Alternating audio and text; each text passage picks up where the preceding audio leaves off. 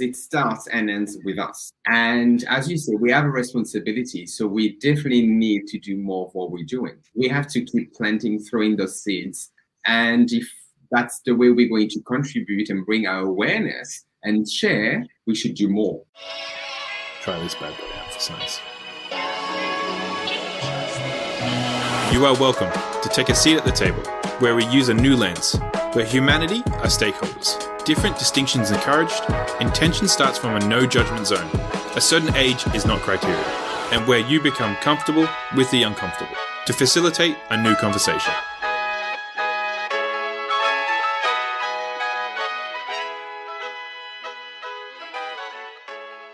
I'm looking forward to today's conversation because I know when we got to hang out, when was it? A couple of weeks ago? A week ago?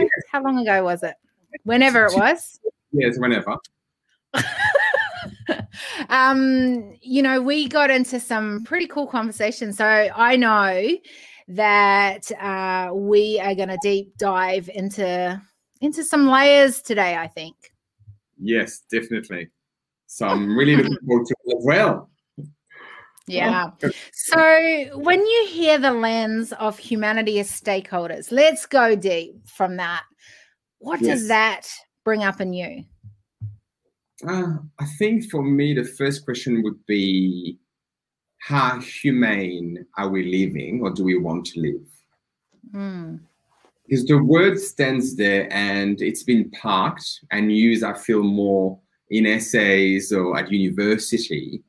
But in mm. our everyday life, how much of it do we bring?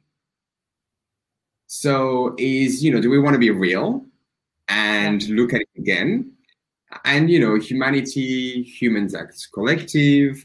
Um, you know, people said it's it's about the quality that makes us human. So then my second question is, are we aware that we're human? And which quality do we intentionally bring into our everyday life? Hmm. Let's do that first one. Can okay. you repeat the question? so, first, how, how we human, human mm. in our everyday living, so to speak. So, uh, and the second one was, you know, the quality we bring into our life. So, because I do believe that first there's, um, if we start thinking, we're probably not mm-hmm. as human as we believe we are. We are, because every day I believe a lot of people are on autopilot. Ah, so more robotic. More robotic. So that will be the first part of the equation. You know, do you realize that how much of you is humane in your everyday when you show up? Hmm. Hmm. Because if we are to solve some big problems, and if yeah. we want everyone to look at the world through the lens of you know humanity, yeah. then at the very beginning, the people having the thoughts and the decision makers, how much of them are actually walking the walk? Hmm. Okay, let's just break this down because you have gone like so to that side of it, which I love, by the way, and I want to I want to sort of deep dive into that. But if we think of humans, so just so that we are communicating the same, when you yes. think of humans, it's not just about being a human or or is it about identifying as a human? And then what is being humane? Very good one. Uh, i think there's a transition in life where when people do the work and in the line of what i do in the line of work of what i do which is really being there for leaders and early stage entrepreneurs that have massive goals uh, mm. being there to you know um, it's a bit like a stabilizer. People refer me as the Formula One pit stop. You come in as a leader and you take all the faulty part. We take, we remove all the excess part. We refuel the engine with what I call a unique human superpower or leadership superpower. And I, I think at that. the yeah, and at the beginning, it's it's that switch, that thinking about, you know, how much of me is just you know doing for the professional side so how yes. well do I do my job? How well do I show up? And the conversation I invite everyone to have, and all my mentees and leaders in, in an organization when I step in is, what about the spiritual side? So it's 2021. It's not about anything religious, but it's mm. how well you show up? And I mm. think the first question for leaders in terms of being a human or uh, being humane is about how much of reconciliation or balance do I have in my life between my professional side, go, go, go, get the promotion, tick all those boxes, yeah. really good at doing my job uh, and ramming the team, versus how well do I show up as a human? Hmm. How much do I and that's and that's one of the conversations I'm having a lot on the decision table using this as a lens. And so from that thinking that you have um, beautifully said there, by the way, how do we then narrow that gap from being one person who's the professional show up the way we do that way to being the personal person and and this is huge for me and in fact one of the things that i'm working on as a collaborative partnership right now is coming up with a uh, an assessment tool that brings together both the personal and professional side together. In other words, and it's not just the personal professional, it's the physical, it's the spiritual, it's mm-hmm. the emotional side. And because I feel that if you think about the leaders that you get to work with, there is no indicators showing and or key performing um, you know kpis key performing indicators for things like our energy level or for things like have we been moving enough to keep our brains working or our our uh, attitude temperature at a certain level or whatever it is right? Like there's just not those things. Yet we put so much on and we can easily describe how much you know this is going to hit our bottom dollar. Yeah. And and so, so one of the things that I'm literally working on really uh, a lot at the moment is how can we how can we now assess this within our organizations so that we are turning up as a whole, in other words, yeah. as a whole human at yeah. the table, not just this sort of parts of us. Any thoughts around that?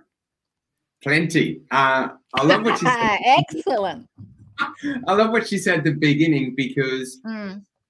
for me, there's two sides. There's always the leaders and the entrepreneurs, and then the organization as a whole.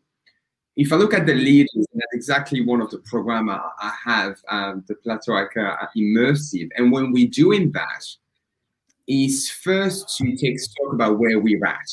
And mm. it's a bit like the work of the archaeologist. We go back to understand where we come from and what has made us who we are today. Yeah. We've lived next the past 20, 30, 40 years with the expectation of modeling the role leader in power.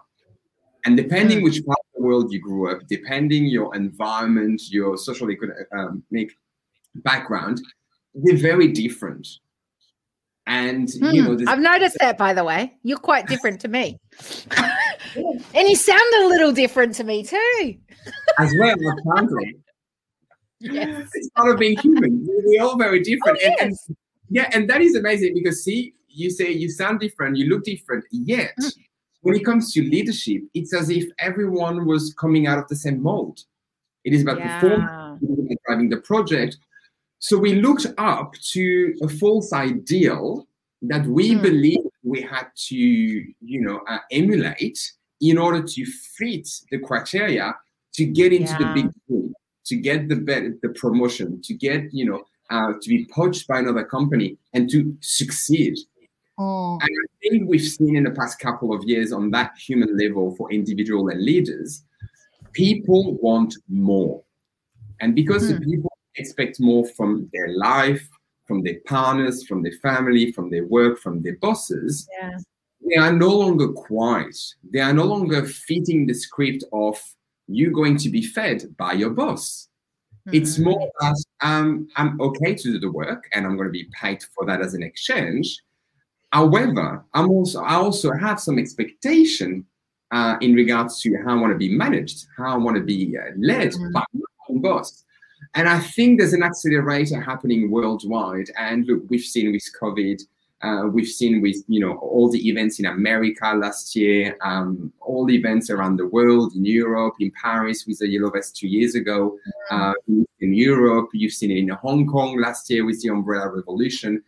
People are no longer going to be quiet, and they are no longer uh, going to accept what is.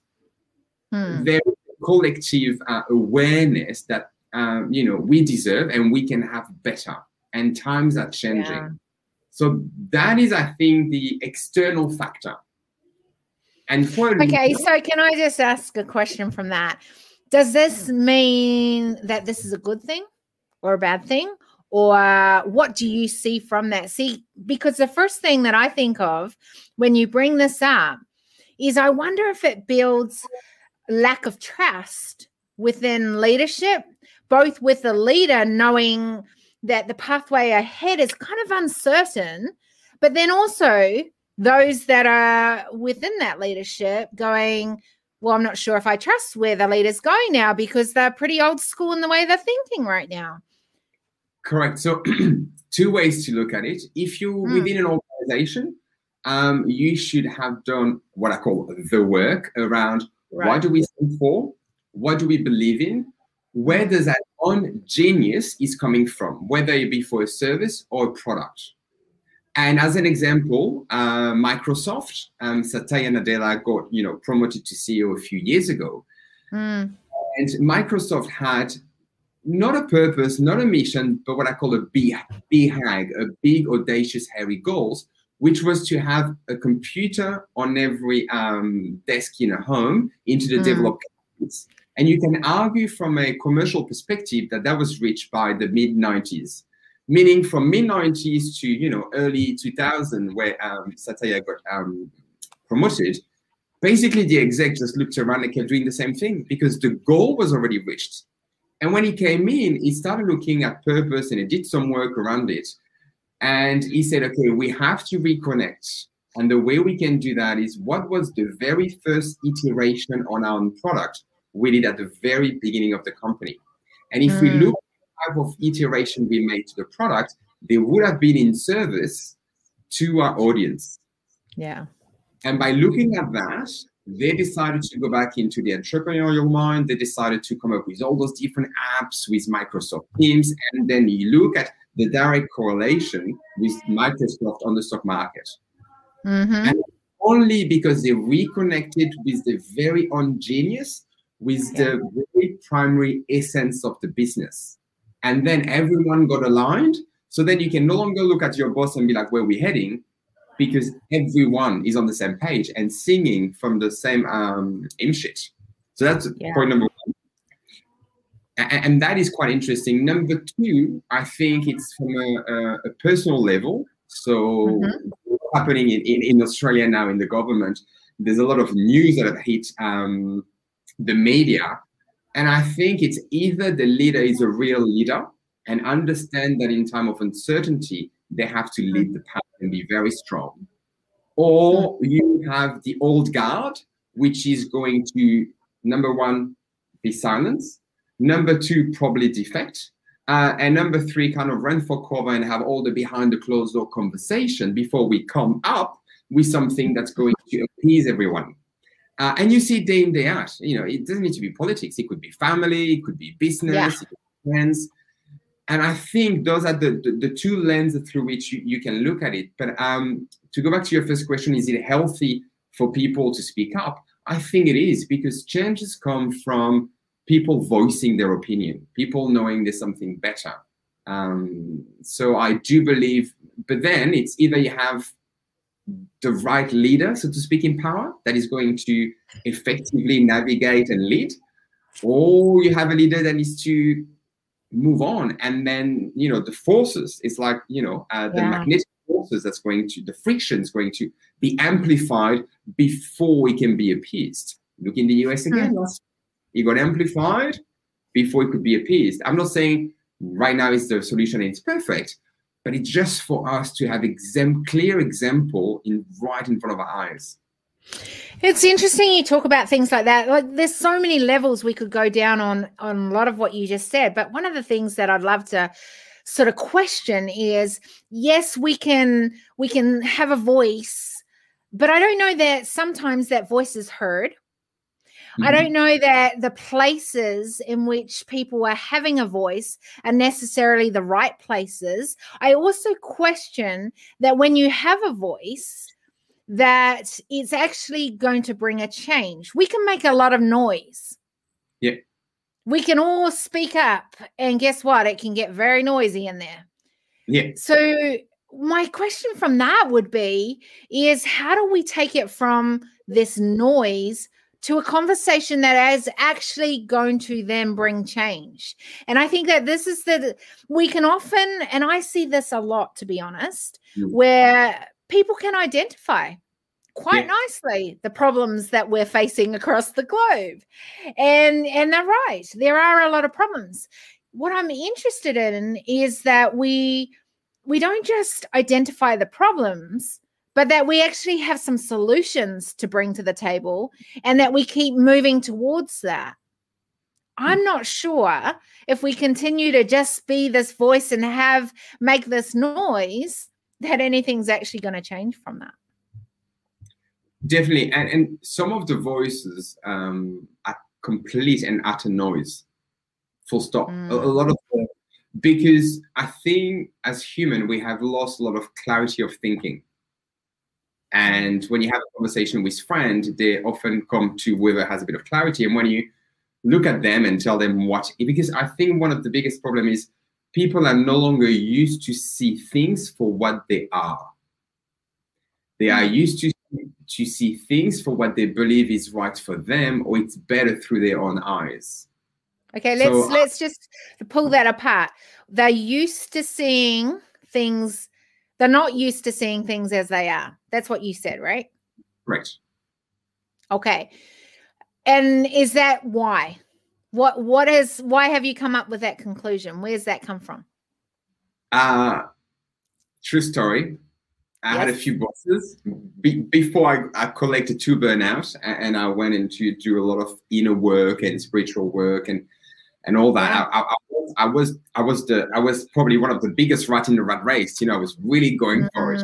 Mm. A couple of my bosses that poached me um, over the years, I realized that they had amazing ideas and they were very good at rallying people and poaching people like me to help them furthering their, their advancement. But they were painting the pictures um, that were actually going along with the narrative they had in mind. And often you see with entrepreneurs, and one of the biggest examples is in the US in Silicon Valley, um, and it's just gone to trial now. Um, you see that you had that founder that was looking at from uh, a drop of blood to um, have all the tests you could have possibly. Um, yeah. Human being. Um, yeah. And she had rallied donors from the White House, so all the way to the top. And she was into, I mean, like many entrepreneurs, they were in their own mind. They were building and they had the building blocks, but the building blocks were through the lens that was the right one for them for the end goal they had in mind. Meaning they disregarded along the way key factor, key element, um, key people, key conversation for the benefit of their own view because he was serving uh, the narrative. And at the end, you end up with a company that's going bank, you know, bust. You're going to investors losing millions and uh, billions of dollars on the stock market. You end up with someone that's nearly in jail and people that are burned right, left, and center. So not mm-hmm. ideal. But I do believe it's because that pursuit of excellence that are you going to, ne- to be the next big shot? People slowly stop seeing things for what they are and they lose clarity very, very rapidly because we all bought it into the big dream of what you could become or be. Um, so I think that's one key element there. And then also because we are less and less used to have real, honest, raw uh, conversation. Why do you think? So, just if you think of that raw, honest, real conversation, if you think of that, why, as a human, do we struggle to have that conversation? I think truth is extremely uncomfortable when you're Mhm. being raw and real, mostly everything that's going to come out is around the truth. And it, it should be coming out in a non, non-judgmental way, meaning this tip of the spear is really sharp and it's going straight to the heart. Um, I, I had a conversation last night with a client of mine, right on the director level, uh, Mm. being looking at that top room for a number of years, all male in the room, reached out to me at a point which was a tipping point where there was about okay things would have to give uh, and possibly leave the, the organization after a number of years we started working on that leadership on bringing the professional and the spiritual side Mm. the last conversation had three days ago with our DMD was I've seen the bounds and leaps of what you've been doing on a daily basis, on a weekly basis, the way you show up, the energy you bring, the, the conversations you're having. And it's no longer about you having to prep to fit the bigger room. It's about us being ready for what you're going to bring. Yeah. Interesting.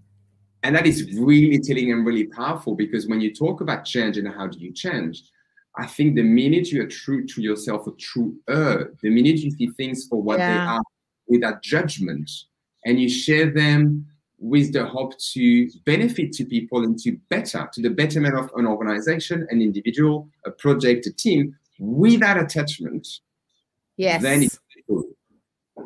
See, and that goes back to my whole thinking around what if we brought back to the table humanity as stakeholders? Yeah. And, you know, I think if we did that, there would have to be a vulnerability at the table. There would have to be a no judgment zone. There would have to be this fact that we can't do it robotic anymore. And it- it would have to be that we add, uh, you know, many differences to the table because we need that when we come back to humanity. And the, the thing that puts it as an even playing field to me is that when we look through the lens of humanity as being the first thing that we look through, Yeah. it, it actually evens it out at the table because every single one of us, you, me, are a human.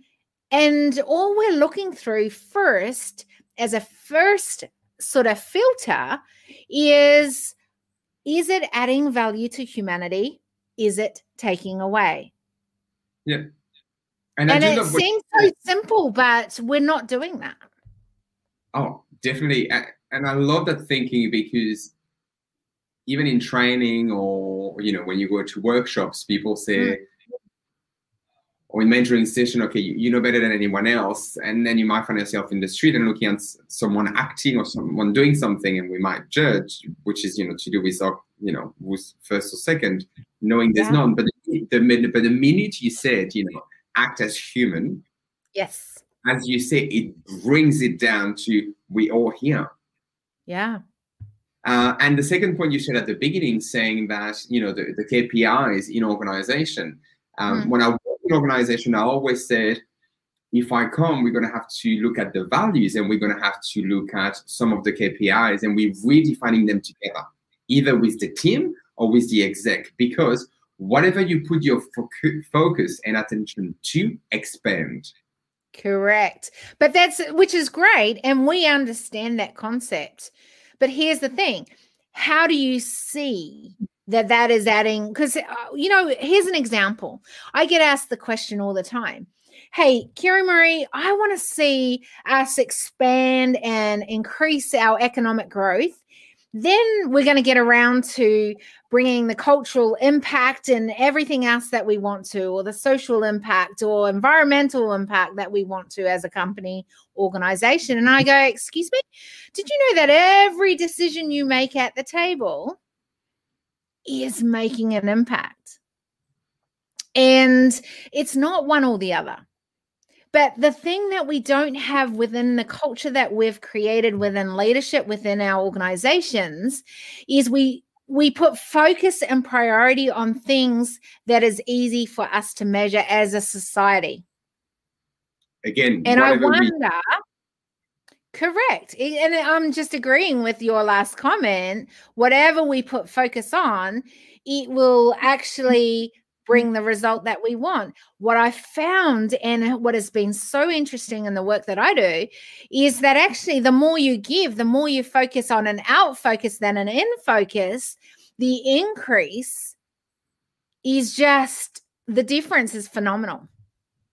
And, and, so I've got a question for you now, Kiri. It, it's it's interesting. I was having a conversation with an exec the other day, and we it was very clear very rapidly that that individual was externally focused.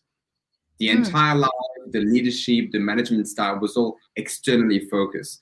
There was nothing internal. Uh, so obviously professional, spiritual, and the struggle was real like we we had to have a break and you know he, he could not understand and see and touch what would the internal look like feel like be like what it meant um, and i think for different leaders some of the work start at the very very base because they are so disconnected Absolutely. and entrenched into the professional side which is all about the mm. performance and the output as you were saying yes. that they have no in the tool. As I always say to people, you've got your toolkit. Um, the part of the toolkit was is empty. There is nothing yeah. there for to use. So what well, do you do? In there. Here's the, here's the thing. I think it's in there. We're just not accessing it or using it, right? And Correct. and we're not putting we're not putting um, value to to that tool that's in there. Um, I think I think what would be interesting and and something that I am furthering in in what I'm looking at right now, and that is looking at you know mental health and then you look at say movement and i've i've got someone in my world that's focusing in a lot around movement right now and how that's actually uh, you know and there's there's a lot of research to back this up but how that helps to increase the mental capacity that you have, um, which of course is going to make us so much more intelligent. And then guess what? Productive wise, productivity wise, you know that goes up as well on the on the thing. Now the thing is correlations between these things. So if we take time out to maybe every every 2 hours we take a 5 minute break to meditate if we bring the spiritual side into yeah. it, right? Like where we take that moment that is removing from the bu- bu- bu- busyness of it all to go, hmm, maybe it's just to breathe. Maybe it's to look outside and just take in the view for the minute. How would this make a difference for the next two hours? Those things are so important. We know the benefits of them. And in some studies, and this is something I'm having with lots of scientists, by the way, at the moment, is I get it that we need to collect data.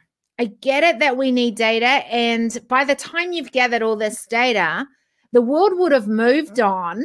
And the benefit of what you've just gathered data for would be out the door and outdated. So, how do we keep up with a forever changing world that maybe we don't have exact data, but there is some data that we can pull on that we're not pulling on. And I think I, I have a strong feeling around this that one of the places we could do this is have more conversations, bring the information and create the awareness to a more of a collective mm. so that we can go, well, guess what? It might not be something that I've thought about or even considered. But when I hear that story, when I hear that perspective, I go, let's question that. What if we were to test and measure that a little bit in what we're doing and be willing to evolve in where we're at and to listen to others and to go, no, I don't think that'll work with us, but maybe this would. Let's give a test and measure here mm. and maybe we'll get a result that's different. 100%. And with what you, I mean, there's so much that you said there, but it all starts with awareness. Mm. And I think we can exactly. get the leaders, if we can get the leaders of tomorrow, anyone, every single mm. human on earth, to start to have it, to develop their awareness. The minute you bring something forward across the decision table, people will be open, see the benefit, and go on. Right now, because of the lack of awareness, the minute we step into a boardroom, Um, everything has to be evidence based, and yet sometimes not followed. We've seen that plenty of time in the last few years. Do you know what I mean? But I think Yeah. if we can start with that major piece of awareness of people to develop a little bit more the intuition, to follow the gut feeling, to not only rely solely and purely on the data for the sole purpose of what you're saying, because by the time it gets proven and reproven and digested mm-hmm. and you know we have something to do with it it's two three four five years down the track and we know there's something better for where you know the human consciousness So of the here's the next piece. Do you want to know the next piece to this? And I, Yes. I like seriously think this is that, and it's why I, one of the pieces of work that I really speak about is knowing how to exercise the muscle of human intelligence. Because here's the thing: if we've got the data that we have through everything else that we can have, and we've got so much more access nowadays than ever before to amazing data across the globe. There's another piece of data that we actually have amazing access if we have these conversations and if we trust ourselves and are not robots but actually really know how to pull the data within us. That's what our human intelligence is the data that we gather not from our environment from our choices from maybe our dna from all the things the spiritual side the emotional side the physical all that data that's within us as a human. What if we were able to collect that, understand it better, and make smart decisions, knowing and trusting the data we have within us, plus the data on the outside. And then we were able to test and measure it and own. And I think this is the next piece of it the ownership of what that data represents, what we know from that. What are we going to own from that? And then what are we going to be courageous enough, brave enough to stand up and to get out there and be part of that change that's needed? I- think it's um, you beautifully said it there that this is the work on earth because if we take the lens that we are not human being having a spiritual experience we are spiritual being having a human experience and what does that mean to do as a human having you know that experience on earth for example um, Mhm. and i know we're really high right now but it's exactly this do you know i mean Yeah. this is direct correlation with what you just shared because it's about going back to what matters to the essence and what we have in there because all the answers are there. And i Yeah. think most of the work is um as, as i shared in, in some of the work is i love the you know the michelangelo which is you know used famously where Mm, eh, the david you know it was there in the middle and you had to chip away the marble. But when i look at leaders i say so how much shit do we gonna have to chip away to see the your marble in the middle. And they all look at me like what do you mean? And i say well you know by looking at everyone around and by wanting to fit in for the past 10 15 20 25 30 years how much Mm. layers are put on top of you? So Yeah. your voice diminished your feeling your awareness has diminished to just conform to what you believed was the norm and what you had to do in order to succeed.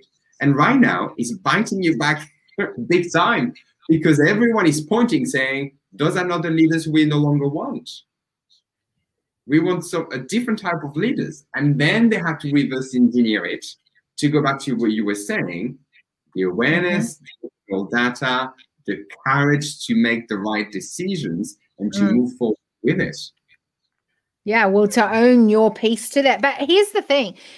So you you really clearly said how leaders know that that's not what they want. I'm not convinced oh no leaders sorry know what they want. no no no the people the the masses the, the, the yeah, no, no, no. I, I I understand that, but what I'm saying is, I'm not convinced, and and I wonder how many, you know, like I used to. I, here's an example, personal example of it, where I would go. Like I don't like where leadership is. I actually don't even want to be a leader because I don't want to be associated with leadership. And that's not because there's not some amazing leaders. There was. In general, I just didn't like I felt like a lot of leadership was old school where it told you mm. what to do. I felt like there was a lot of dictatorship leadership. I felt like where leadership was actually taking away voice from humanity rather than giving it. I felt like it was broken systems. I felt like there were processes that we were a part of and continue to be a part of that are really outdated, yet no one questions it. Mm. And that's a major concern of mine. And so I thought, I don't really want to be associated with leadership because that doesn't sound like the way I want to be going forward. So, but I realized that maybe that's the reason I needed to be a part of leadership. Mm. And that if not me, then who was going to be that leader that I wanted to role model from, figure out what they are doing, and then go do it myself? And and I think that this is the, one of the problems is that it's easy to say and identify where we don't like it to being right now, or even go, we need to have more conversation around this. What I'm finding interesting is not only is it kind of hard to get people to have conversations like this in an open forum, by the way, it's not the easiest thing. And yet it's so important for us to be having these conversations because if and and one of those reasons you've already identified safe platform. For lots it's hard because we just have them quietly behind. We'll just have a conversation. What if you disagree with me? That's actually okay. It's fine. I'm going to agree to disagree. That's fine. But i'm also going to agree to go maybe i'm listening to what you're saying now and maybe i'm going to shift what i'm going to say because mm. now you've given a different perspective. And i think that this is what's what's interesting? It's easy to go okay we know what the problem is. Okay we we're going to have these conversations. It's going to be uncomfortable. No human being goes pick me. Let's have a conversation. Let's get uncomfortable. Like they just it's not our human sort of nature right? In general. And it's not for everyone to be equipped to have them either. Uh, a lot of people aren't equipped for having those raw real you know uh, thought-provoking conversations but I think it's it's it's similar to when we're young. You know, give an ice cream to a kid, um, and then three seconds later take it back. Now, if there is trust, and that's if, nasty.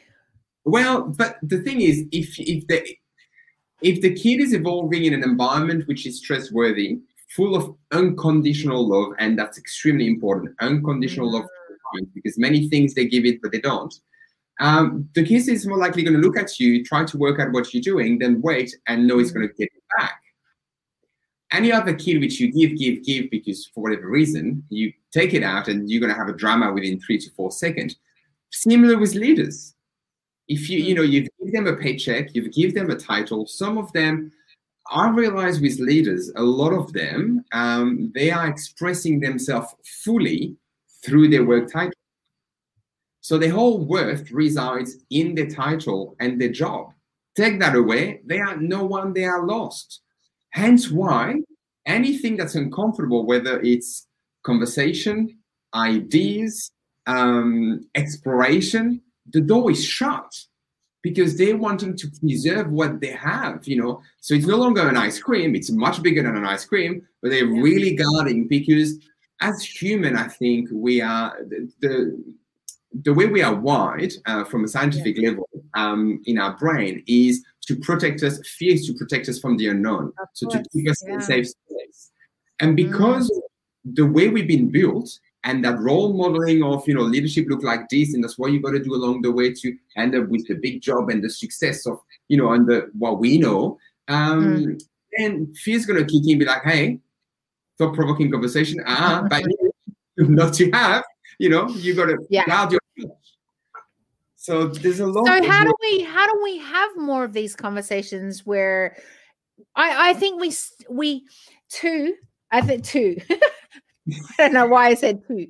One i think yes. uh we need to have and and maybe it's not with everyone but I, I, don't know about this i think all of us have to learn to have an uncomfortable conversation. It might be an uncomfortable conversation with your child. It might be the uncomfortable conversation with your partner. It might be the uncomfortable conversation at the shop because you, something went wrong there. We have got to learn as a society to be able to have com- uncomfortable yeah. conversations how do that's one thing. How do we do that better more effectively? How do we even start wanting to do those? And then the mm-hmm. second i think is not only are we meant to have uncomfortable conversations but it's the whole evolving side of this where we are having a conversation. We have no idea where we're going with this conversation from the start. We but we're willing to have a conversation to know that at the end of this conversation you and I are both going to be smarter human beings because of it, right? Because, and we're going to take whatever that is and then go, we just got a learning from this and take it into our, whatever we do. We are willing to evolve as this conversation keeps continuing. Now, that's not an easy thing to show up and go, well, I might not know exactly what she's talking about. I might not understand even where she's going with this. I might not even understand where I'm going with this. That's uncomfortable in itself. Extremely. And look, a couple of views. One of it I love to remember is from Maya Angelou. Um, mm-hmm. We don't know what we don't know, but when you know better, you do better. Hmm. I think it is so important if we could first hold everyone up to the fact that when you know better, you do better because otherwise you So when you know better, you do better. do better. And my thinking from that, I never knew that was part of it, to be honest. I really like that. So when you know better, you'll do better. And my thing is, you don't know what you don't know, but when you know something, you, there's a responsibility. Correct, a hundred percent. But mm. it's very interesting how you were talking about the point of not wanting to be in leadership.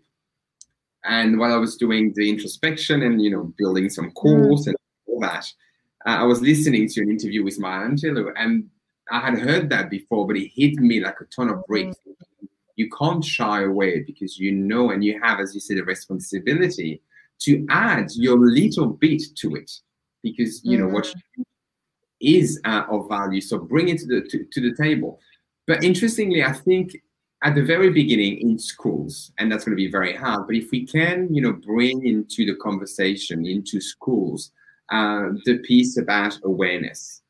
Yeah. If you can bring the piece about we're just all human, full stop, and we live our life differently, and there's different expression of ourselves, and you know, um, there is no, you know, hierarchy there.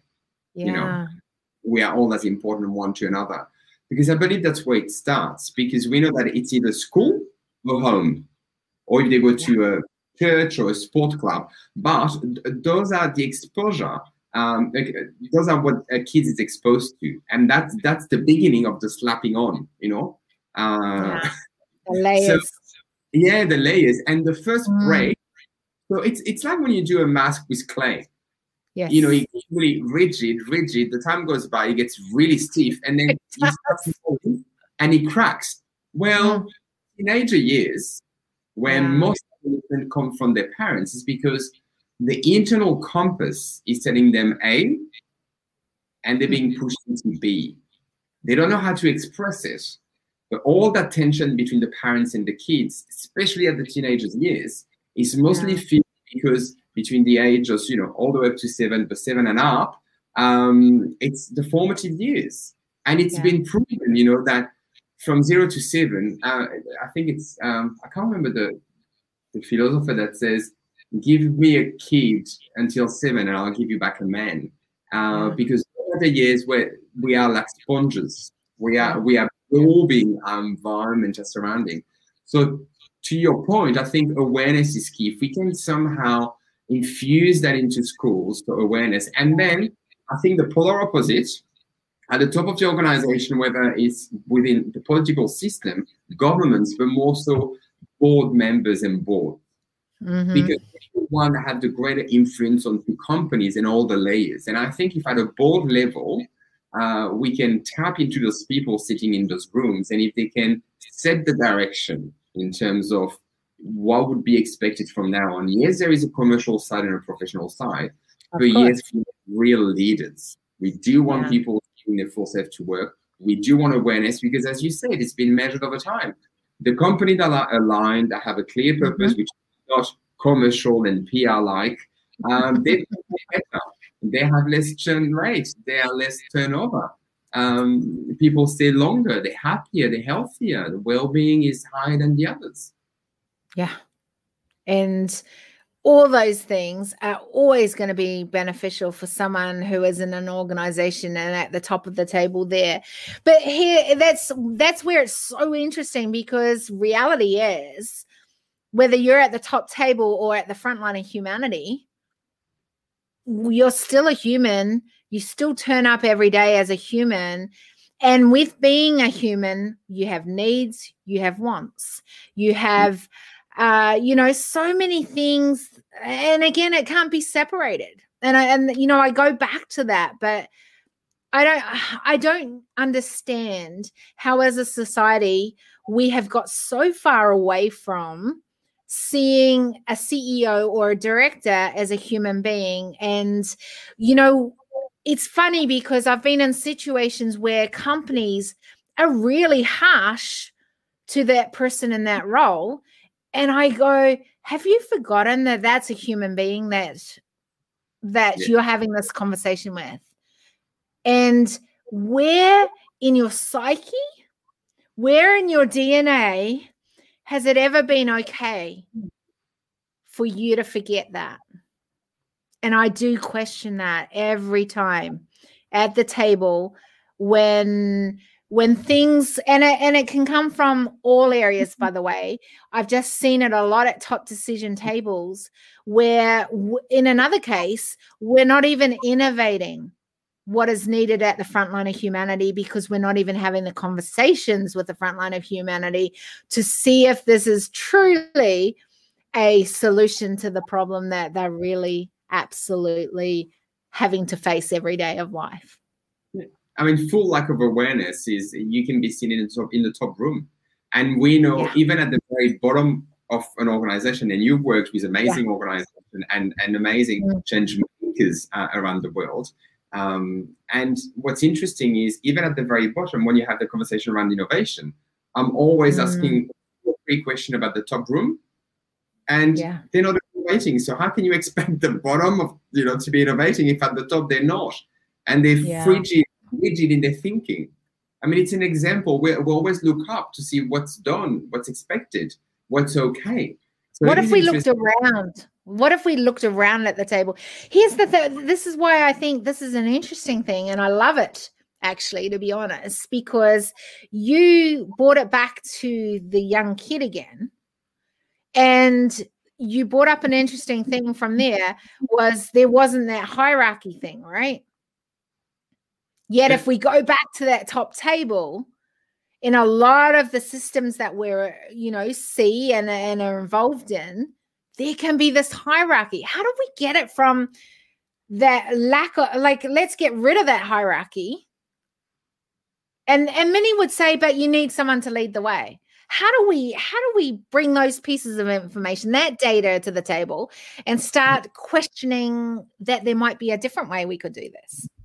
I, I, like to always share example when I do training in house to give people tangible example. And yeah. one is not long, not too old. Is um, remember um, Facebook started to enable you to change your your profile picture with a bit of a filter. Yes. And so I can't remember the exact time. It's at least five or six, uh, seven years ago. They had an intern. An intern mm. came in and the culture back in the days, which I'm assuming is still, you know, um, similar now at Facebook, is everyone could propose things. So three layers up, there's mm. the big meeting. The intern is in the corner, and the intern has an idea for Gay Pride and Pride Month to mm-hmm. enable Facebook users to change the filter to um, the. Yeah, I remember the, that. Yeah that was the most successful and the changes with the where user adoption went bananas since then since the inception of facebook that was the most successful move of facebook and that all came wow. and sitting at a room that felt it was okay to share mm-hmm. his things with three layers up so it's hmm. really say how you set up the company what are the channel of communication uh, because people are scared again, as we said, you know, you've got the ice cream, you take it away. Um, if we get rid of that hierarchy fully, how does that work? Yeah. It's going to be and it doesn't have to be because some company do it. Now, I'm not saying everything is amazing at Facebook, but it's a very good example of you Yeah, know what. great. Yeah, you know, so thinking and acceptance from people, and also, it's one thing for someone to speak up; it's another for the leader to hear it. Mm. Else for the leader to give the green light to explain mm. it happening. Because a lot of the people I work with, they generally don't have much trouble speaking, but they're not necessarily heard. that is such a good point.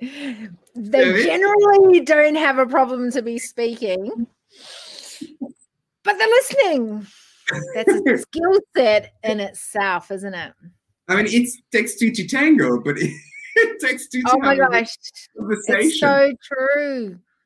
And here's a funny here's a funny thing. I just gotta I gotta share this little piece because I happened to be in a room at the beginning of the year and I got confronted with someone who said, Hey, you don't speak up. Like, by the way, I speak up when I feel there's a need and the right platform, and there are people who are ready to hear what I've got to say. And if they're not, I don't, that you're right, I don't speak up in a great big way because there's so much noise going on.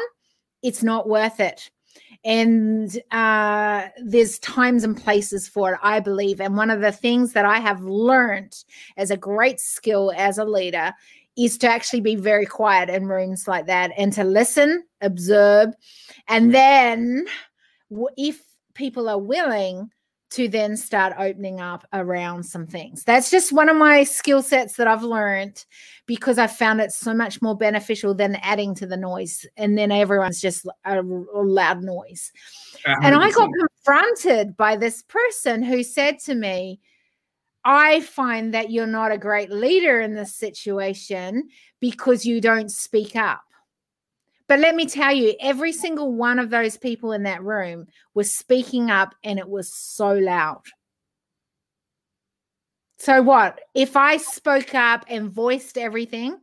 By the way, I did voice things. They actually next said to me, But I don't even see you. I haven't seen you. And the reality was they were right. They hadn't seen me. I had spoken up, I'd said it right at the beginning, I'd framed it. But because there was so much noise in that room and it was so noisy, everyone else was going ba ba ba ba ba ba ba ba.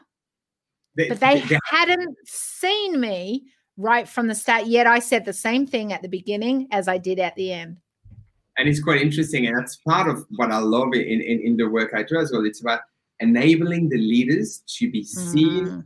and felt for who they are but interestingly in that room you were in probably a lot needed to come out so it's not also so when we go in it's not our job to add to the noise we're there No. to enable to you know ignite the fire let them go and then at the end to you know take the oxygen out of the room so to speak to kill the fire and go Yeah. bang bang bang for them to have enough especially like the bang bang bang beat that yep. We're very, we're very similar. We're like very oh. like, like this is where we are. yes. Here's a and i love how you said that and it's true and in that case and in many other cases that i've learned as well sometimes the room is just not ready that was yeah oh god god yeah my Right? um, yeah yeah yeah yeah uh qu- quick story first big speaking gig yes first ever um big production big big big asia pacific Mm. room full. Big mi- big mistake we do as speakers is I only spoke with the people that booked me um, and what they wanted. I Yeah, didn't right. That what they wanted was what Yeah. the exec wanted, and I didn't ask where the room was at. Mm. Snowball effect happened where you know from arriving to doing sound check to getting on stage because you know when we do what we do as a job um you know everything is done is sort of sent in advance so the company was really happy say oh my god you're the best organized speakers of the whole conference you know we're so happy uh, we've prepared you an amazing entrance so i arrived like a bloody rock star into that thing Yeah. and the guys there made me even bigger than what. Yep. And oh my God, talk about a room that wasn't ready. So you had about 10, 15% that loved it, wanted more, they were amazing. And the rest, they were in shock. They were levitating in shock. and it was the biggest learning curve ever because, as I said, whether That's it's whether it's as a a room- learning as a learning curve, that's harsh. whether there's a room, an organization, or individual leader are trained, uh, we have the responsibility to assess where the individual is at and to stretch them enough to make them grow and and have the confidence to move forward, but not stretch them so they get injured. Yes. And I just injured everyone in the room. They snapped one after another. you didn't Thank- mean to, but you did. Yeah. And Yeah. my intention was to be here to serve fully, Yeah. probably too much.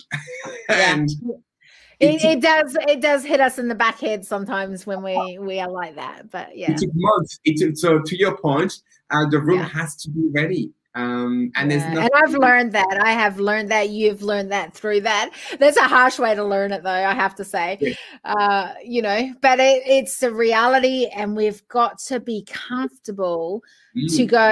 This is okay. This is where they are at, and as long as I always say, as long as I put the seeds out there, Yeah. it's up to them whether they nurture those whether they grow those and want to take those and you know there's ways to grow that plant a lot faster and i know those ways so come with me. Hey by the way when i say that i go how can people come if they are the right people with you? Oh, um, so my, my name i know that was such a switch but i'm like oh Yes, if people want to and they are the right people of how do course. they yeah. get how do they get to do that with you definitely takes two to tango. Look, there's LinkedIn. There is my website, joriscuesta.com. So the same name on the screen, but .com. And they can find all the information. I'm on uh, Instagram as well if they want to. LinkedIn, there is plenty there. Uh, ask any questions, start a conversation, explore. And as you say, it has to be right for the two people, but there's plenty that can be done. So thank you. Yes. So you're so welcome. And you're an amazing human. So I just wanted to make sure that I hadn't forgotten that. And here's the other piece that I need to remember. And it's this the question I ask on every decision table, which is, and, and it's, oh yeah, no, everyone gets nervous at this point, but it's, it's that whole thing of we've created an awareness and now it's the ownership piece, right? Before a change can happen, we've got to own what we want from this piece. So, in today's conversation we've had an amazing conversation here. We've gone through so many different things and i and i think what i love is some of the little uh side steps that you took when when we've talked about awareness when we've talked about the whole robotic and systems and and the thinking and you know you went right up to the spiritual level of you know that we are a being and you know you you went so many different rabbit holes is what i would call it and i loved it uh, but what are you taking from our conversation today Guys, I mean, as always, it starts and ends with us. Mm, So it starts and ends with you. And as you say, we have a responsibility. So we definitely need to do more of what we're doing yeah because we have to keep planting, throwing those seeds. We have to, we're now at a level where we understand that we're not for everyone, but where people want to come on board, they have to be able to find us. And if that's the way we're going to contribute and bring our awareness and share uh, with no attachment, we should do more and connect with the right people to scale this up because there's no point being the biggest kept secret. yeah so how are you going to do all those things you said we but how are you going to do that Wait, there's two of us now, Kiri. See, I said, wait. ah right was- yeah, Nice. that, that, I, nice. there could be something there, but it's also in terms of making sure being intentional in every single decision, knowing that this is Yeah. part of the work.